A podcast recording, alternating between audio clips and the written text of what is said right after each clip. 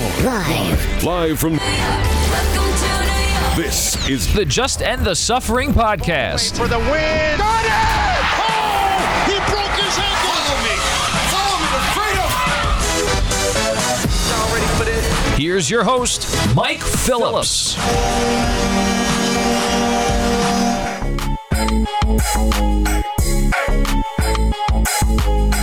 What's up, everybody? Welcome back to the latest episode of Just End the Suffering podcast. New York Sports Talk, Lost Suffering fan. I'm your host, Mike Phillips. Hope you had a very good holiday season. Merry Christmas here.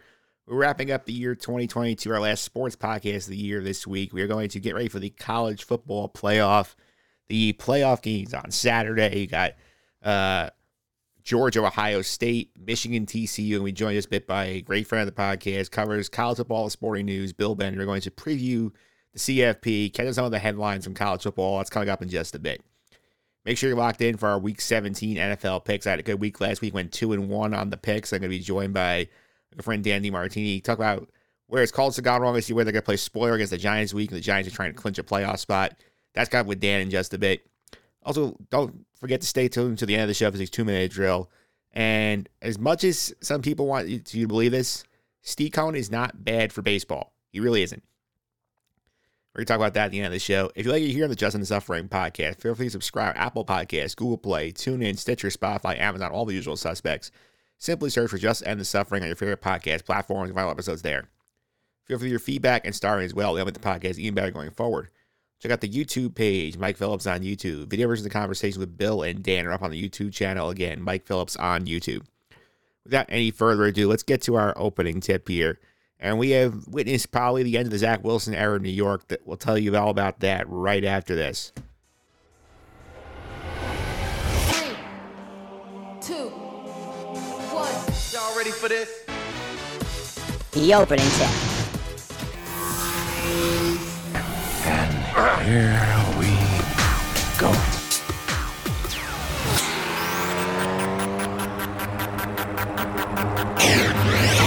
All right, opening tip time here. And the Jets still alive in the playoffs this week. This is largely in spite of the play of Zach Wilson, who hey have hit rock bottom against the Jacksonville Jaguars on Thursday night. Thursday before Christmas, NFL bury this game, ends up being huge playoff importance. Jets lose 19 to 3, thanks in large part to Zach Wilson aptitude. Wilson led the Jets to just 87 yards of offense in two and a half quarters. Before he got benched for Chris Streveler. Remember him, the preseason cult hero who was leading all those quarterback comebacks in the fourth quarter against the uh, third string guys. He came in, he gets 73 yards on his first drive. And the Jet fans were going nuts. They were cheering despite him, you know, underthrowing balls to CJ Uzomah that would have been a wide open touchdown, but he completed the pass, and that was enough to get the Jet fans happy. After the game, Robert Saleh spoke to the press. He said that it was not a benching for Zach Wilson. The Jets went to Chris Streveler to try and spark the running game. You can say what you want, but your actions speak louder than your words here. With the season on the line, at this point, the Jets did not know they're getting any help here. The Jets trusted a guy who was on their practice squad all season, a guy who was available to the other 31 teams they wanted him. They trusted him with the number two pick in the 2021 draft. And that tells you all you know about how low Zach Wilson's stock is with the Jets. Fox's Jay Glazer reported on Sunday the Jets are planning to move on from Zach Wilson in the offseason, and let's be honest, they have to. They're not going to admit it. They're going to try and pump them up, say, hey, you know, quarterbacks have struggled to start their careers and turn it around. But let's call a spade a spade. Zach Wilson up there is an all-time quarterback bust. He's on the Mount Rushmore with Jamarcus Russell, with Josh Rosen, with Ryan Leaf. Those kinds of quarterbacks, that's who Zach Wilson is. And that's not good. The guys not know how to lead men or execute the of position on a consistent basis. The result you have here, you have a win now roster. Everybody around the quarterback's gotten better. This is a quarterback friendly system. Every quarterback besides Zach Wilson has had success here with the Jets. Mike White, we know what he's done. Joe Flacco has put up numbers in this system. Josh Johnson, his half a game last year, was lighting up the uh, ball here. Chris Streveler came in here with his limited package plays moving the ball. The Jets as a whole also play far better with everybody other than Zach Wilson at quarterback, which speaks to the fact that they don't respect him. The, the locker room does not believe in Zach Wilson, and they do not raise a level of play to the occasion here. The good news here for the Jets Mike White, who missed the last two games after suffering broken ribs in Buffalo and couldn't get cleared for contact, he was cleared by the doctors on Monday. And that's massive ahead of Sunday's game to Seattle. Robert Saleh also announced he's going to be the starter, barring injury for the rest of the season, which, again, you need some sense of stability in that locker room. That gives it. And the Jets got all the help they need this weekend because not only did the Patriots lose Cincinnati, the Raiders lost to Pittsburgh on that last second play. The Packers showed some life. They beat the Dolphins. The Myers got four games in a row, starting eight and three. Now they're eight and seven. All this sets up here. If the Jets win their last two games at Seattle on Sunday, at Miami on January 8th, and New England loses one game, they are going to the playoffs. New England, by the way, they host Miami this Sunday. They go to Buffalo week 18 with the Bills needing a win to secure home field advantage, barring something very, very freaky. So the odds of them going 2 0 are very, very slim.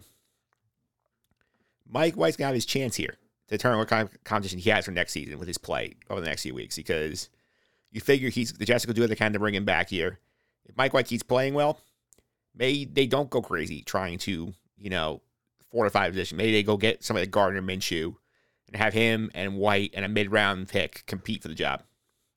If Mike White struggles a little bit, they don't make the playoffs. Maybe you're going bigger. You took out the Derek Carr, Jake Garoppolo bucket we talked about before, or you did the big swing. You try and get Aaron Rodgers off Green Bay, Lamar Jackson. The Ravens don't want to pay him. Tom Brady, if he wants to leave Tampa, who knows? One thing's for sure though, whoever the Jet quarterback is in 2023, it is not going to be Zach Wilson. And Zach Wilson has no one to blame for that but himself. We will talk more about the Jets in the coming weeks, but up next, we're going to get ready for the college football playoff with Bill Bender. Right is called from the Ohio State Michigan game, courtesy of Fox Sports. 25. Donovan Edwards, the pistol back. McCarthy to throw it. McCarthy looking, throws deep, got a wide open receiver. Cornelius Johnson sprinting, touchdown Michigan. 75 yards. They said the kid couldn't throw a deep ball. Well, he did it there. And perfect route from Cornelius Johnson. And all of a sudden, Michigan lights it up on two long touchdown passes. Beautiful job by McCarthy. Gusser stepping up in the pocket, and Johnson was wide open. All right. Holidays are still upon us here. We're getting ready for the college football playoff this week. Joining me today to break it all down, great friend of the podcast, covers college football for the sporting news. Bill Bender is here. Bill, how are you? I'm doing well. Thanks for having me on. Oh, thanks for coming on here. I want to catch up on some old business as well here while we're talking on here. Obviously, recording a little bit after the Heisman Trophy is awarded here. Caleb Williams from USC ends up winning it. Do you think the uh, voters made the right call here? Yeah, I mean, uh, he was a fantastic playmaker. Had a great run at USC this season. Um, yeah, I, I mean, I it was one of those years where it wasn't perfect because you could have made a case for a Duggan, Stroud, Hendon Hooker, or um, you know someone else. But uh, certainly the right call in my book, anyway. Yeah, for me, I always felt like with that situation, I felt like if Hendon Hooker did not get hurt, he, I feel like he would have run away with this. Do you feel like that was the case? Maybe. I mean, I don't know. I, I don't know because they did lose to Georgia, and that's when Caleb Williams kind of turned it on. So I think Hendon Hooker not injured, they still lose to South Carolina. It probably would have made. I mean, he was only missed one game, so no, I don't think he would have won it. But I think he may have finished second or third. I, I thought he should have been in the top five anyway. He was fifth. I thought that thought they should have invited him to New, New York anyway. Yeah, it's too bad he didn't get to go here. But obviously, we do have a college football playoff field coming up here this week. The top four, obviously, Georgia, Michigan, TCU, Ohio State. I know there was some debate after I think both USC and TCU lost whether TCU would still make the field. They ended up doing it. Ohio State sits on the sideline, gets in at the four. Do you think the committee got it right? Yeah, I, I think they did, and I think they stacked them up right. On top of that, they, uh, you know, it's, it's not their job to reward Georgia. Even you know, they the teams were ranked in the proper order. But TCU had to put something on the table in conference championship weekend, and they did. And then, you know, Ohio State, because of USC's loss, got into the fourth spot. It created two good matchups. Um, the top two teams are placed properly, and I think the next two teams are placed properly. So, you know, no, there are some people that think Georgia should be playing TCU. Well, I wouldn't take TCU for granted in this playoff. That's a pretty good football team. Yeah, I also feel like for, there was a little bit of math involved as well for me, the TV wise. They didn't want to put. They want. I don't think they wanted to go Michigan, Ohio State again right after they just played. I feel like maybe there's potential of saving that if they teams happen to pull the pull their wins off to get them in the championship round. Yeah, I mean, I could. You know, they could tease it. Um, you know, and Michigan did earn that two spot by going into Columbus and winning, and know the committee has. I don't know whether they did it on purpose or not. Um, Boo Corrigan did say during the uh, you know selection show that that wasn't a rematch wasn't discussed or not having a rematch wasn't discussed. But um you know that that's his call. So um it, it does offer a tease though. Both of those teams can win. I mean if somebody grew up in central ohio and had fans in my family on both sides of that rivalry. Um it would be pretty amazing if it comes to that yeah, we had North Carolina and Duke in the Final Four this year in college basketball for the first time. It'd be crazy. If we got Duke, Ohio State, Michigan playing for the national championship. I feel like these those those sides would not be talking to each other for at least like three weeks. Well, I, I mean, you know, I was at Ohio State media availability yesterday, and they are doing their best not not to look back and not to look forward. And that's the trick if you're Ohio State in this situation, because if you look forward uh, you're you're playing Georgia. You can't do that. And if you look back, I mean, you can only look back so far. And yeah, it was a bad half, and yeah, Michigan won in Columbus for the first time since 2000. But that doesn't mean that uh, Ohio State can't win the rematch. I mean, they a couple plays here or there, a couple missed assignments, and that could have been a little bit of a different game. I do think it creates a lot of excitement. Um, like I said, the Ohio State Georgia game should be a lot of fun. Yeah, sorry, we'll get to those games in made minute here. Two things I want to touch on also here is number one, like how strange is it considering they've only missed it once prior this year that Alabama did not make it? Um, you know, I think we'll be all right. uh, you know, they lost the two games. Would and obviously Nick Saban's speech on the during the Big Ten championship game made a lot of rounds, and he's right about some things. Yeah, if they played TCU or Ohio State or even Michigan, they'd probably be favored. But you got to play the games on your schedule. They were favored in the losses against Tennessee and the losses against LSU. The continued penalties get came back to haunt them, and uh, you know it's still a very talented team. I mean, Bryce Young's amazing. Uh, he's another guy that if they would have invited six guys to New York, I wouldn't have had a problem with that because um, Bryce Young's pretty good as well. Yeah, and obviously this is one of the last few runs we get here at the 14 playoff because obviously with the Rose Bowl like signing on, now we got the 12 team playoff in a couple of years here. Are you gonna miss the four team, Eric, or you think the 12 team is the right number going forward? Uh, I like both. I I, I want to see. I well, I can't say I like both. I I like the idea of a 12 team for now. I think I've said all along there's going to be checks and balances to it. On one end, um, you'll have uh, more teams, more money, more games, more interest. Uh, it, the 14 playoff in some ways did go stale because, as you mentioned, Alabama's been in it all but one year. Clemson's been in it a lot. You might get a repeat champion this year. Um, High State's been in it a lot. It spreads that out, puts games on campus, gets the group of five and all the conferences involved. I don't know if it'll be the same as the college basketball tournament, but we'll see. Uh, the four team playoff to me, I mean, the further you get away from four, and then I thought we could have maybe done eight. It, it's one of those deals where you know you get further away from what, like this year, you could have done the BCS and just done Michigan and Georgia, and it'd been all right. Yeah, that's true. I do like the idea though of the games being on campus the first round here. I do think it's something that the NCAA tournament won't, won't have because they're all neutral sites. But the idea of having these like you know like eight nine or five twelve games being on campus with the with the full crowd of fans and not having to travel. They got they got to add to the experience a little bit. Oh, for sure, and, and I think that's that's part of the experience. You know, as a I went to a MAC school, so the tease of having Ohio University get to the playoffs is pretty cool to me. You know, they if they if that would ever happen, I don't know that it will, but you know, you, you get that Western Michigan would have been a playoff team under this format. So yeah, I, I think that's part of it. The the campus energy. This is the one sport where you know that I think it's just special. Like you have a moment like you did at Neyland Stadium this this year when Tennessee finally beat Alabama. You quadruple that intensity if you have a playoff game on campus. So yeah, it's going to be really cool when it happens.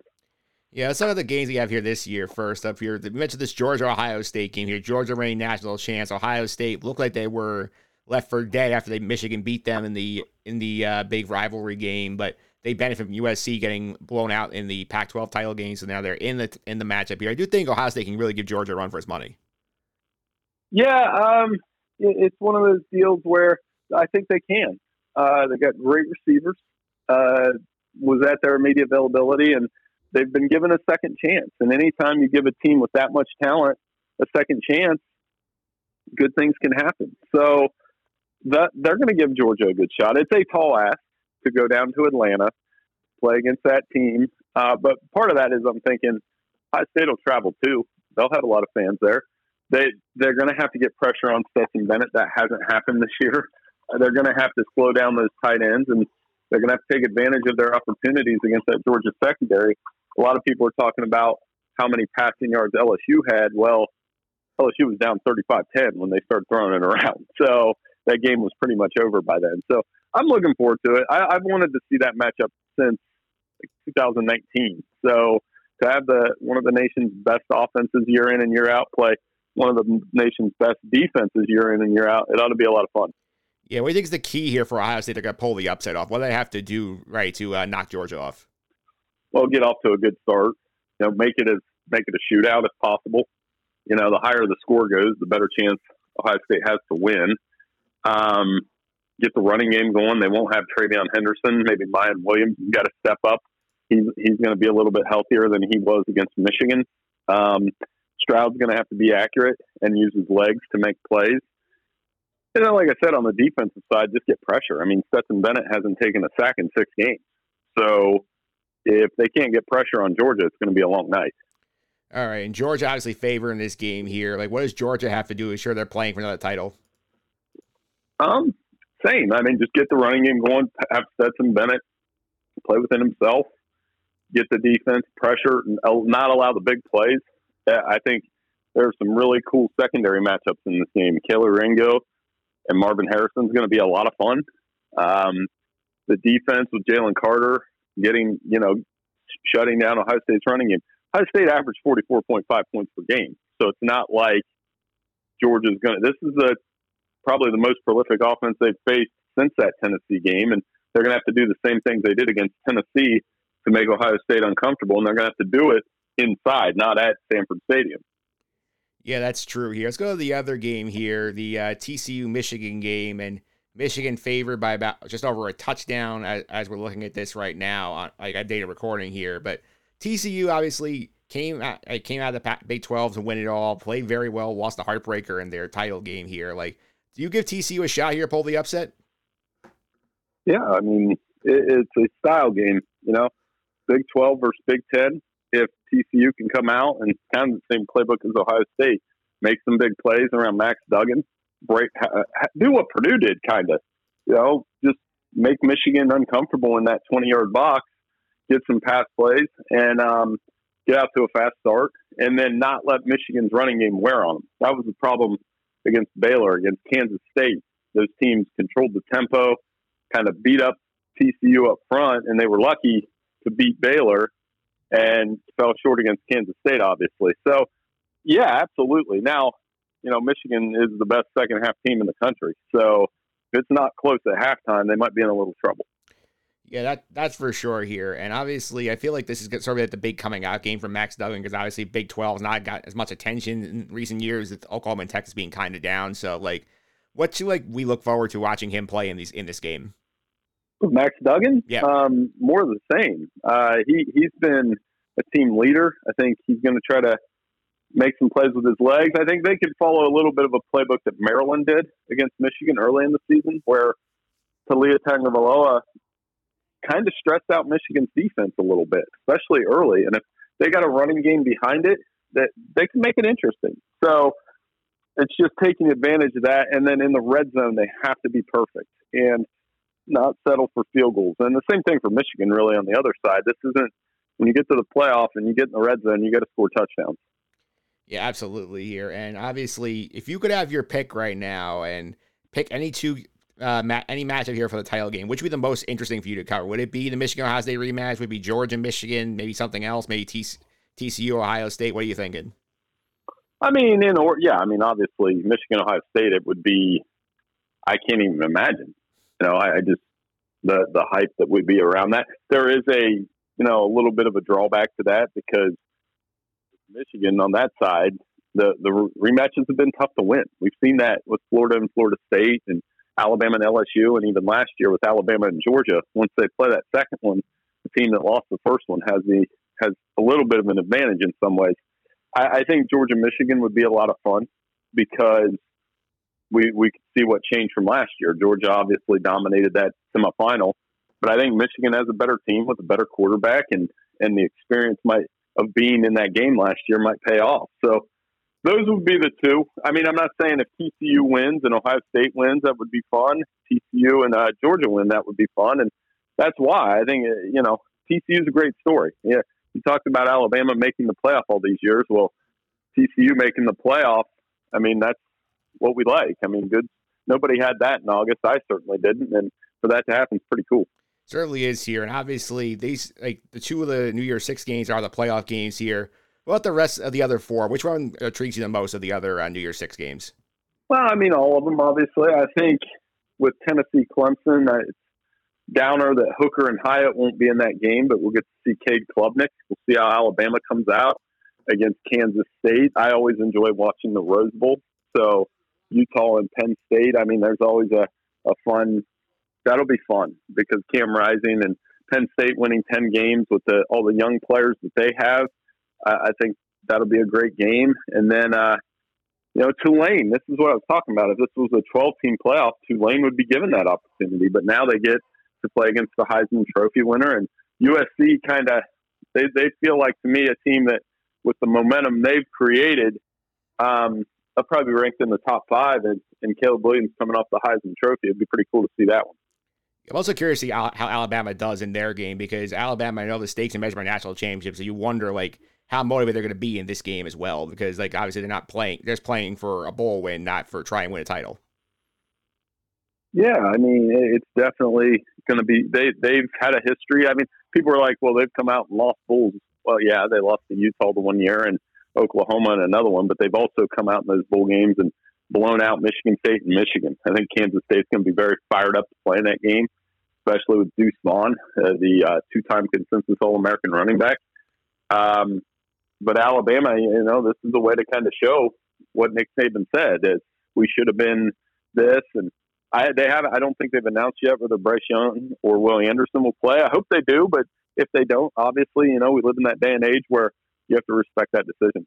Yeah, you certainly do here, Bill. Thanks for all the time. Really appreciate it. Before I let you go, I hope you follow social media, keep up with your coverage as the uh, college football playoff rolls on. Yeah, I'm at Bill Bender 92 at sportingnews.com. And you know, looking forward to it. It's always good to catch up with you. I think we did this a couple times during the year, and always enjoy our conversation. Always great talking to you, Bill. Thanks for the time. I appreciate it. Hey, no problem. Thank you. Show me the money.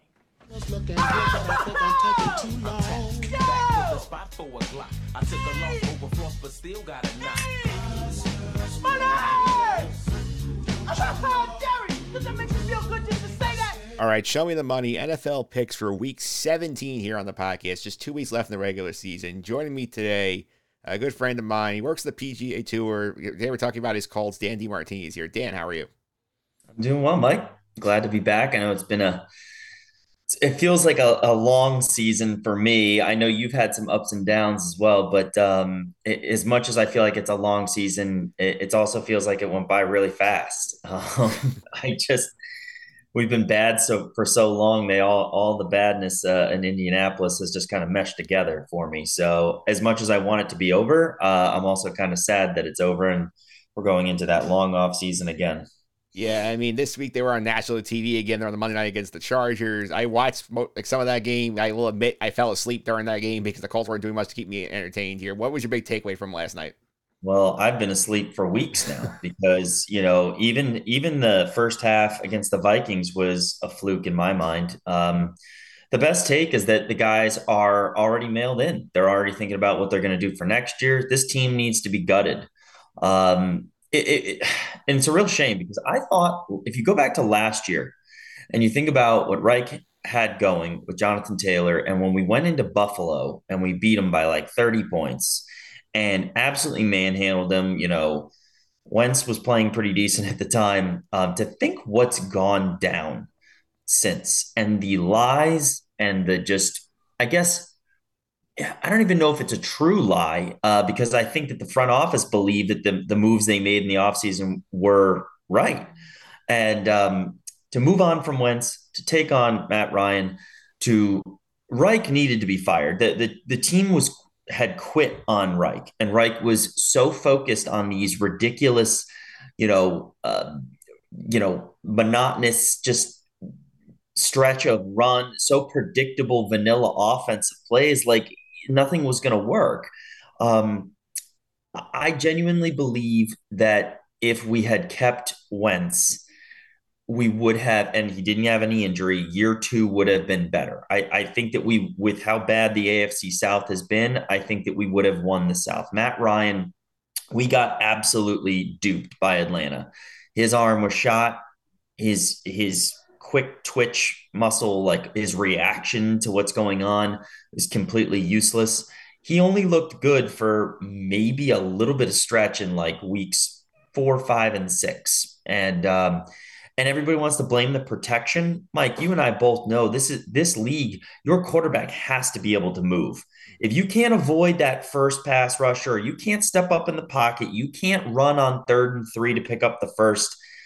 You know, and and Rivers and, and you know people want to say, oh well, Philip Rivers did it. Well, Rivers was so savvy with the way he moved in the pocket, and he knew when he had to get rid of the ball, and he still could fire it in a little bit.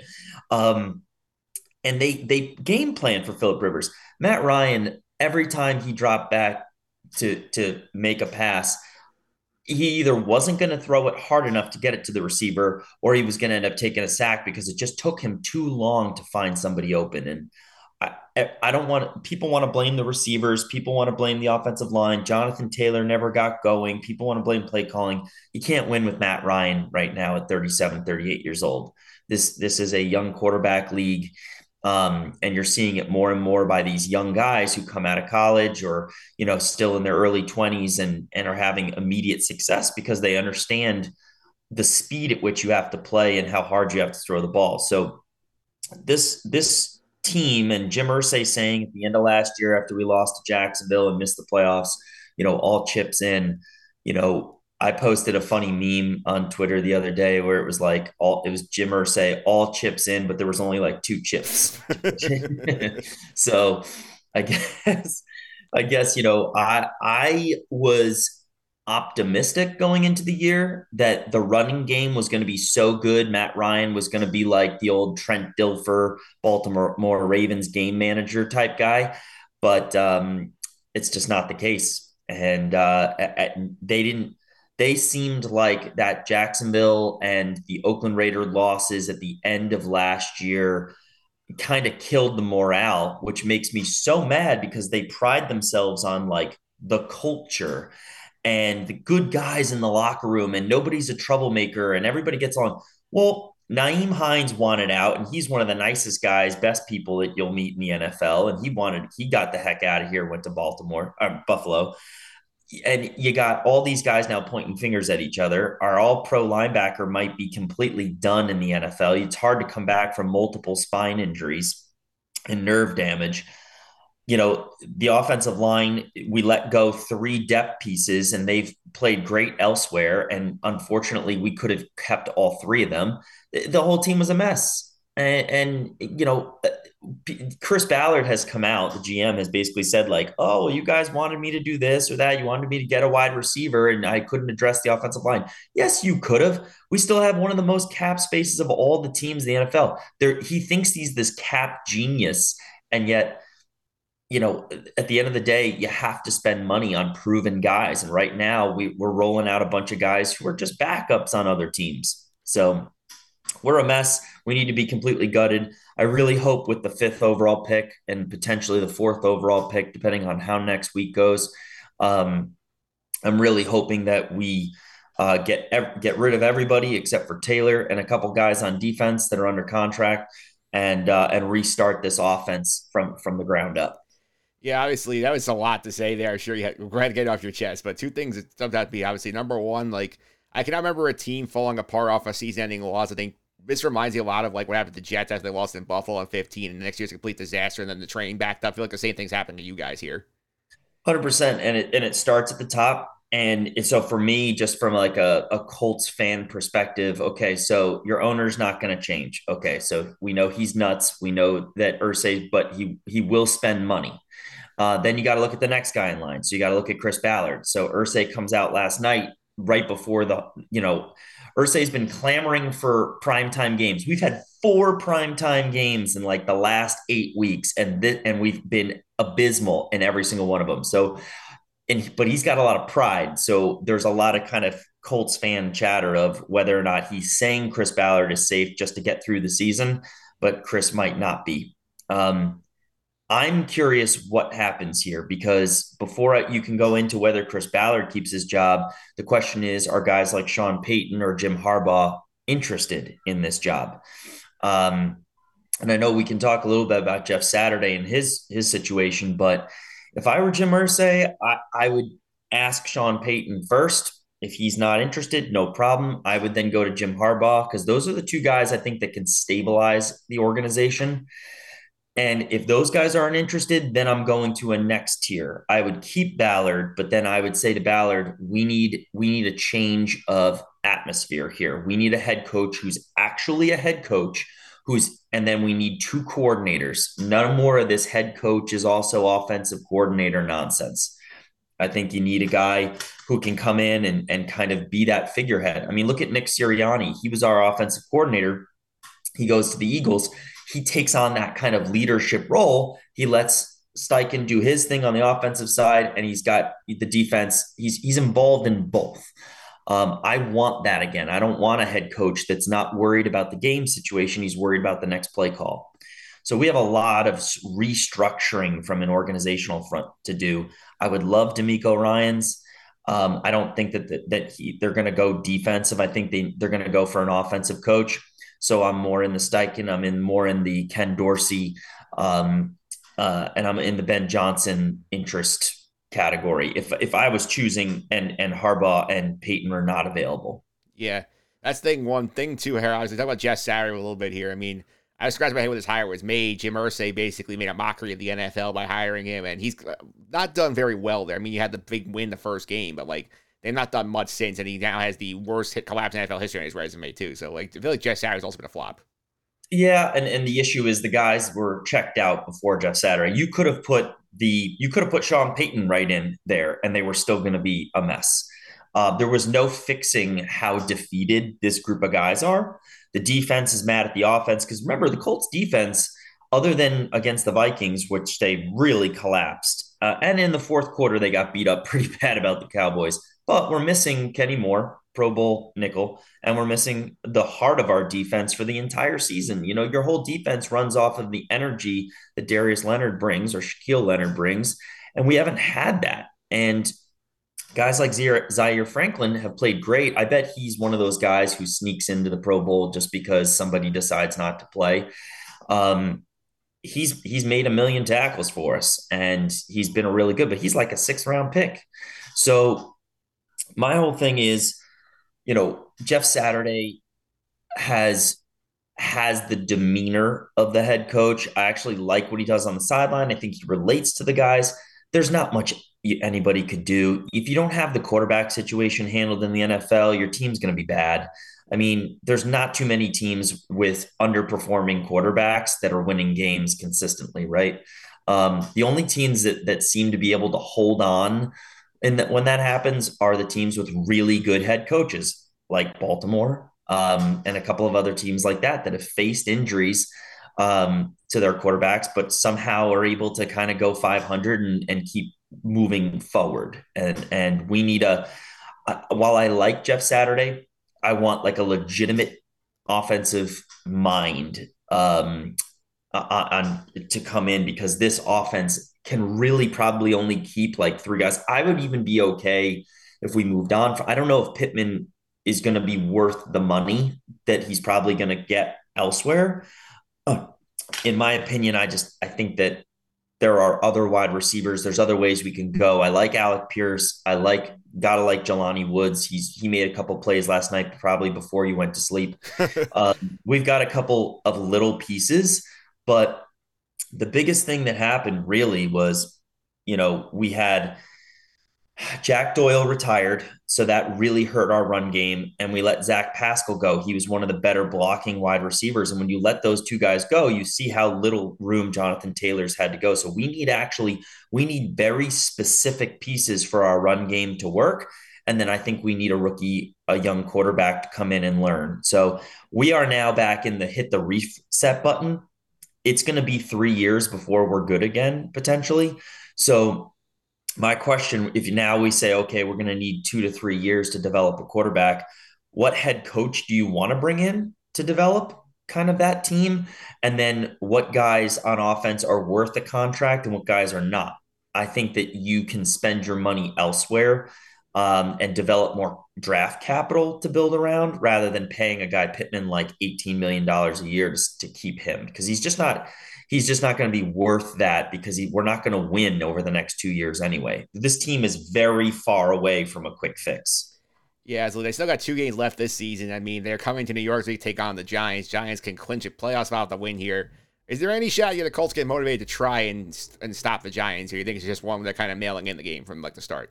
No, they'll come out. They'll do what they've been doing the last five or six weeks. The the, the Vikings game was a real fluke. I, I think that Kirk Cousins was basically handing the Colts the game in the first half. The Vikings were just so bad. The Colts were just like, "What? You want us to like win this one?" Uh, but then obviously everything got fixed there. Um, I, I was hoping we lost the Vikings game, but I hope we. I thought we would lose like twenty eight to 10 type of thing. Kind of like last night, 20 to 3. I didn't think that we would have a 33 point lead and then blow it. But as for the Giants, um, you know, believe it or not, I was going to fly to New York for this game because I thought it was going to be like a pretty meaningful game down the stretch for us. Um, there's no chance in, in, hell that they're going to win this game or be even be competitive. Uh, I think Saquon's going to have a, a, really good day. Um, I think that the way the Giants run their offense, the way they kind of hit their receivers on the quick slants and kind of they sit down soft in coverage, they're just going to eat up yards on us all day long. And uh, I, I, can see Daniel Jones running for a touchdown against us. We have a really hard time with QB spy. Um, I can see some some big plays happening too. Some some play where we get crushed in play action. Uh, the only way that that game doesn't go, you know, you know, twenty eight to seven Giants is if um, the Giants defense just comes up and tries to and doesn't respect the fact that Foles is going to just launch it. I don't know if you were watching in that first quarter last night. It was so funny. It was almost like they were just dropping back and launching passes down the field, whether they got intercepted, overthrown, whatever, just to prove the point they can still throw downfield. Um, because Matt Ryan literally hadn't thrown a pass over 30 yards in a long time. So you know, un- unless like a corner falls or slips on the turf, we're not going to, we're, we have the least amount of explosive plays in the NFL, I believe. I thought I saw that stat recently. So, um, we're, we're a pushover at this point and we're, our guys are already thinking about vacation. Yeah. So you think the conf- they're going to throw the confetti on Sunday for the Giants? Oh, absolutely. it'll be like it'll be like seven seven or seven three after the first quarter, and then the Giants will just keep pulling away. We'll have chances, like we'll drive it all the way down inside the red zone, and then we'll either turn it over or miss a field goal or get a big holding penalty and have to punt. So that's just how their season has gone. We've we've had so many trips into the red zone and just been and come away with no points or go for it on fourth and short and not get it. And you know, that's just classic us. That's a team that's given up. So all right, let's speak now. Let's get to the reason why you're here, which is the picks for the week. So last week I had a good friend of mine, Joe Daloisio, on for the picks. So he went uh, one and two last week. He took the Lions laying the two and a half against the Panthers. They got blown out that game. To the Cowboys laying the five, they win by six. He took the Bears plus nine. They get blown out by the Bills. So one and two for Joe. Okay. Well, you know, on paper, those look like a good deal. I, I wouldn't have probably gone with the Bears, even though that's a lot of points. But, yeah. um, you know, look, the Lions were were a very sexy pick going into last week, and everybody thought that that was going to be, um, you know, an easy win for them. And then who would have thought Carolina would come out and play like that? So, you know, and I get the I get the Cowboys pick, but you obviously had a, um, a, a nice week there, and you know, very smart to take the points there with the, with the Cardinals, and um, you know, obviously the Bengals are a team that are peaking, but that got a little scary there for you for a second. Um, you know, that Jakobi Meyers touchdown was pretty wild. So uh, I bet you were taking a sigh of relief uh, when it was 22 nothing. And then when it all of a sudden came to 22 18, that was, that was close. Yes, that's Dan. For a good week. Leslie went two and one last week. My one loss was the Browns laying a three. I didn't think the Saints are that good, but I forgot how bad the Browns actually are. Bengals three. I felt like you said, I thought it was good. Twenty two nothing ends up being 22-18. I covered barely. Cardinals. I said this last week, getting the points. I said it didn't matter who his quarterback is. Tampa Bay should not be laying that many points to anybody with how they played the last few weeks. So that was an easy one for me. The, the it's funny how anemic the Colts offense is. The Buccaneers is is right up there, and it doesn't make any sense to me. I mean, they, they didn't lose that much. I know they they they got the injuries on the offensive line and they don't really have a true run game right now, but man, like they still have a ton of talent. So uh, they, they should be able to score more points than they have this year. But good picks by you.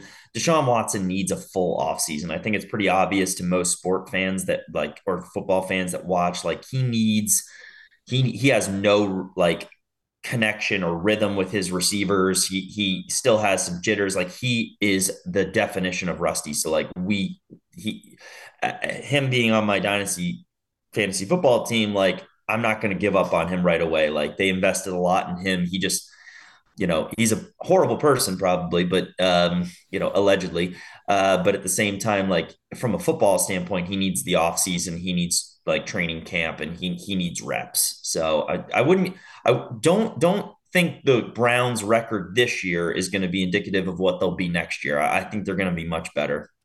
Yeah, so to reset the, for the records of the year, Team Challenge is 23, 24, and 1. I'm 20, 27, and 1. So it's not been pretty for either side here. So we'll see if we can okay. get some wins on the board here this week. I feel I feel good about what we're doing here. All right. I'll see if I can help. All right, let's go ahead here. We'll do some picks here. You are up first as the guest. We're you going with your first pick of the week. Yeah, you know, um, my first pick is definitely going to be the Jags, giving four points. Um, you know, I'm I'm watching this Jacksonville team, you know, living in Jacksonville, and just the kind of the aura around the team right now. They are playing the best football of the year. Um, it's as if the rest of the AFC South, Colts included, have just kind of like parted the seas and let the Jaguars just ascend. You know, this is a team who at one point had lost like four or five straight games. You know, their team was a mess. Um, you know, Doug Pederson was like doing a nice job with them, but they were going to need more time. Um, and all of a sudden, Trevor Lawrence has just been like, nah, I'm that good. I, I can. I, I, was telling a friend that's a Jacksonville uh, season ticket holder. I was watching their their game a couple weeks ago, and I'm like, man, the way the ball comes out of Trevor Lawrence's hand versus Matt Ryan's, it's like you're watching two different leagues.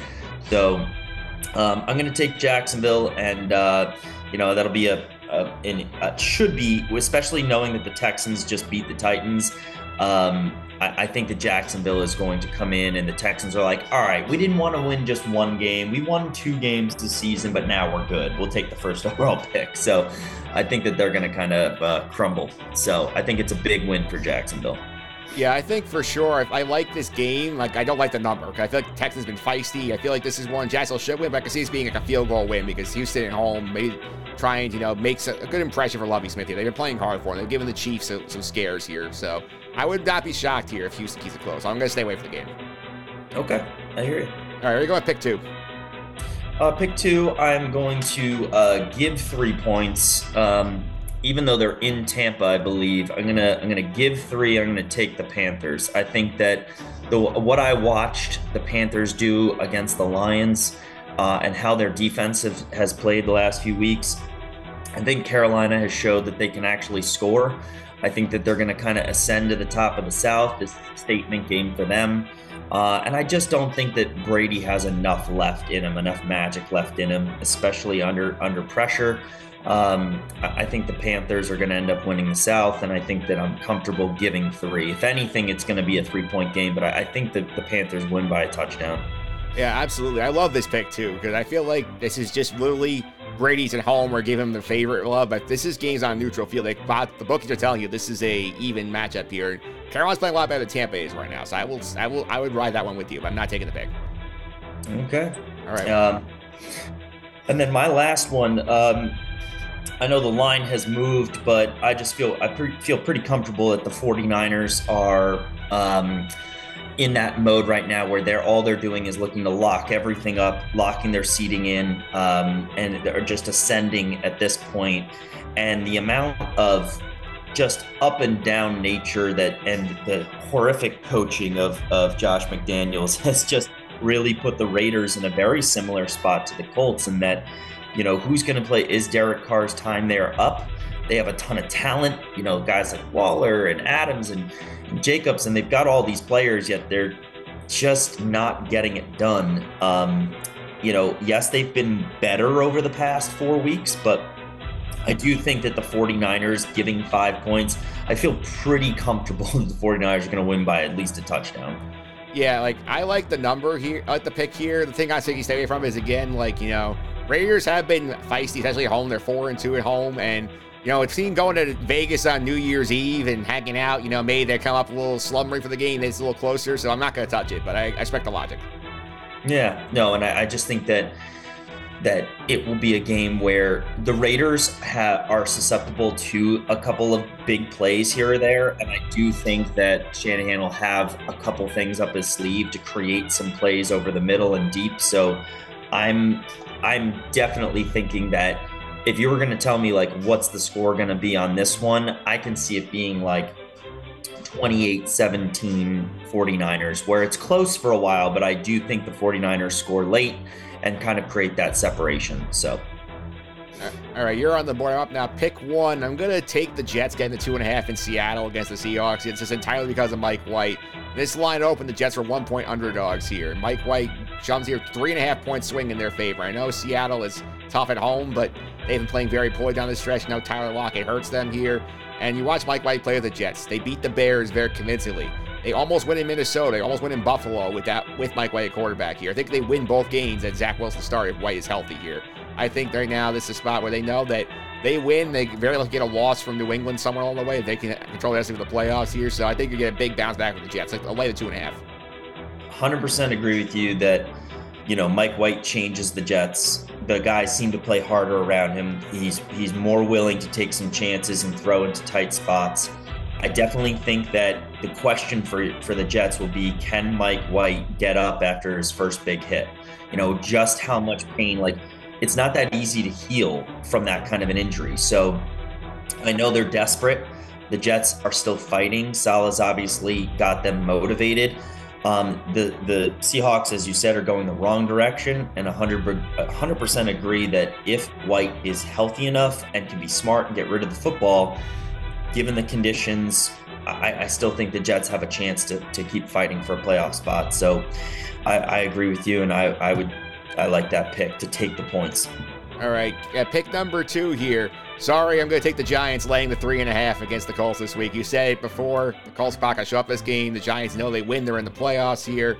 I think they're going to be throwing the confetti in the third quarter here. I think this game's a blowout. Giants have been playing much better the last couple of games here. They lose in a heartbreaker at the gun on the field goal by Greg Joseph in Minnesota. They should have mean, they beat the Commanders late here. I think this is the spot where you know we're gonna get the job done. We're getting the playoffs here. Giants laying the point. I think in New York, New York, the first two picks. You want to talk about the a, a perfect game for the Giants at home, cold. The Colts players are playing for nothing. They're gonna want to get out of there. They're like, all right, you you take your touchdowns. No more penalties. Don't call timeout. Let's run this clock. Let's go home. So uh, great pick. We are going to put up this much resistance to the Giants. So, um, you know, good on for the G-men. They uh, they've they Daboll's done an amazing job with them. You know, no one expected them to be in this position and, and the NFC East to be this good this year. So, good on them, and uh, they deserve a little layup against us right now. All right, that's pick number two. Pick number three. I'm riding the hot team here. I think the Packers laying three at home against the Vikings. I mean, this is a game that's a big revenge spot. Packers spiral sort of started in week one when the Vikings blew them out here. The Vikings have been playing with fire for so, so many weeks where they're going down to teams. They have well, 12 wins, 11 of them by one score, which to me feels like a little fluky. They are due to get burned on one of these, and Green Bay is hot. Green Bay knows that they can get some help. They can keep stay hot, get in the playoffs here. Playing in the cold on New Year's Day, I think the Packers bounce back here. I'm only laying three, so I'll take the Packers my last pick of the week. You know, it's really interesting. I, I I'm 50-50 on this game, Mike, because the Vikings on one side of it, you know, they've already clinched a playoff spot. You know, it's all now for them. It's a seating perspective. Um, do they want to put their players out there in a game that really doesn't mean that much to them and means way more to the Packers and potentially get some injuries? I don't know. Um, but the other part of it, that's a division rival who's who's given it to the Vikings over the last you know decade. So are the Vikings going to be that team that say, you know what, Packers, nice, nice try, but we're this is our year and we're going to shut you guys out. So who knows how hard they're going to play? Um, with that being a three point line, right? It's a three point yep. line. Yeah, I think that that's a, a very fair bet. Um, that if anything, it's going to be close. Um, I don't. I do not believe in the Packers' offense. I know that the Vikings' defense is the worst, or secondary is the worst in the NFL. But at the same time, like you know, they're more of an opportunistic team. And Rodgers has made some throws this year that have really made me scratch my head. Like, what did he just do? So, um, no clue. It's whatever team's going to be able to run the ball better. Um, and uh, but obviously the Packers are fighting for their lives, and, and why not? I, I like it. All right, so reset the picks of the week here. Dan's taking the Jaguars, laying four in Houston against the Texans. The Panthers getting three in Tampa against the Bucks. The game might decide the NFC South. 49ers laying five in Vegas against the Raiders. My picks. Jets laying two and a half in Seattle against the Seahawks with Mike White back at quarterback. The Giants laying three and a half at home against the Colts. And the Green Bay Packers laying three points at home against the Vikings here. Those are your picks for week number 17 on the podcast. And we're going to wrap up the regular season next week with uh, one of our good friends, Phil Lombardo, is going to be on next week to close out the regular season in picks. There you go. Well, hopefully he is celebrating a playoff berth as well for his G men. So I like that you took both New York teams yeah. um, in, in, in different scenarios. Yeah. So it's got to be a much nicer time to be in the New York area uh, than it is in, in my sporting world, especially knowing that after all of our trash talking, the Grizzlies lost to the Warriors on Christmas night. So, anyway, um, I've obviously already started to check out on the football front, um, but um, starting to heat up on the NBA season. So maybe I'll be back on with you in a few months and we'll talk some NBA. Maybe, Dan. Thanks a lot. time. I really appreciate it. Before I let you go, people follow you on the social media streets. They want to keep up with some of your thoughts. Sure. DMart207 on Twitter. I am um, definitely a um, a little more uh, snarky uh, these days in regards to certain content that's coming out. But um, you know, I hope everybody has a wonderful holidays, and thanks again for for always putting out some great content like this, Mike. Absolutely, Dan. Thanks for all the time. Really appreciate it. See ya. The two minute drill. All right, two minute drill time. And obviously, the holiday special podcast last week, it dropped before the Mets pulled the stunner of their offseason when they signed Carlos Correa to that 12 year, $315 million deal after the Giants dropped out of it due to concerns over his physical. The Mets also did have some concerns over the physical. And all right, now looks like they got to get this thing done. It now added the topper to a star studded offseason here. That contract pushed the Mets payroll near $500 million if you factor in the luxury tax payment that Steve Cohen was going to make all of a sudden, we are now starting to hear a lot of the whining takes about how Steve Cohen is bad for baseball. Keep in mind, we didn't hear this when the Dodgers were going for, you know, $250 million payrolls back in the, the mid 2010s when the Yankees were lapping the field. Now that wants to win, we're getting all the ludicrous stuff of he's buying a title, this is bad for competitive balance, etc. We had an acknowledged Weasel executive tell Evan Drellich, the athletic, this brilliant quote last week. This is again is from the Athletic. I think it's going to have consequences for him down the road. Said an official with another major league team was not authorized to speak publicly. Again, Weasel not authorized to speak publicly. This is me speaking, not the article, but we'll go back to it. Here's the rest of the quote. There's no collusion, but there was a reason nobody for years ever went past $300 million. You still have partners, and there's a system. End the quote. First of all, what this Weasel and executive is describing is basically collusion you still have partners and there's a system, that basically screams, you know, we have a gentleman's agreement not to pay the players too much money. That's a separate whole issue. The P, how's the NLP? I would be looking very hard at that what that executive was saying here. My main issue, though, that Steve Cohen is bad for baseball for spending what it takes to win. There are too many cheap owners in this league who are collecting their revenue sharing money or Steve Cohen's $110 million tax bill, which, in case you didn't know this, it gets divided amongst the teams who didn't pay the tax and puts the money in their pockets. They're putting it in their pockets instead of investing into their teams. How can you say that Steve Cohen is bad at baseball? You have John Fisher out in Oakland, who's worth $2.3 billion, by the way. Not as Steve Cohen, but still worth plenty. Running a fire sale, basically fielding a AAA team in Oakland. He's trying to get Oakland to build him a new stadium with taxpayer money and raising his ticket prices for a garbage product. I can say Steve Cohen's bad at baseball. You have Bob Nutting, with over a billion dollars, yet refused to engage serious pursuits of the Pirates and did not let them get those final pieces they needed back when they had that homegrown playoff roster in mid 2010s with the Andrew McCutchen, Starling Marte, you know, Gerrit Cole, those Pirates. Like, he wouldn't do anything to help them out there. About John Dolan in Cleveland, by the way, who's worth over $4.5 billion, and he won't keep any of the Guardian stars unless they sign a certainly team friendly deals. Remember, the whole reason the Mets have Francisco Lindor is because the then Indies not want to pay him. How is it good for baseball, by the way, that these owners care more about their bottom line than winning to the point that superstar players like your Aaron Judges who show any team only getting pursued by two or three teams at a time. You're not telling me there's more than three teams in the league could use a guy like Aaron Judge in their roster? In the NFL, if Patrick Mahomes gets a free agent tomorrow with no tag, no nothing, every team in the league would be interested in him. Aaron Judge is a free agent. He gets three offers. That's not right. The owners have done a tremendous job fooling their fans and thinking that spending money is bad. We should not be scolding Steve Cohen. We should be applauding him along with John Middleton in Philadelphia and Peter Seidler in San Diego. And we've gone over all the, oh, how are the Padres doing? They don't have money takes. They're put in the pursuit of winning and providing entertaining product for the fans ahead of their bottom line. We need 10 more Steve Cohens in baseball. We don't need another tax to try and keep them from pursuing winning. At that, I wanted the show for the league. I want to thank my guest Bill Bender for coming on and help me preview the college football playoff. I also want to thank Dan Martini for doing the Week 17 NFL picks. You want to go stuff like this podcast, including my instant reaction to the Carlos Correa deal from the Mets – Check out the blog over at justendthesuffering.wordpress.com. Look at the Sky Guys podcast. This week on that feed, we have a preview of season two of The Bad Batch, the long delayed animated season two coming on January 4th. The preview's out on that podcast this week. You can only get that on the Sky Guys feed. You subscribe that on all your favorite podcast platforms mentioned at the top of the show.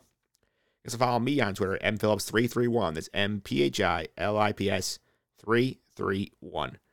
And with that, we're going to do it for the first podcast of the week. Coming up later this week, we're going to have some fun. We're going to have the annual tradition here, Pop Culture Party for our pop culture team, Sandra Rosa, John Stanker, go through some of the years, most memorable pop culture storylines, and more. I think we have a better week than Dolphins fans.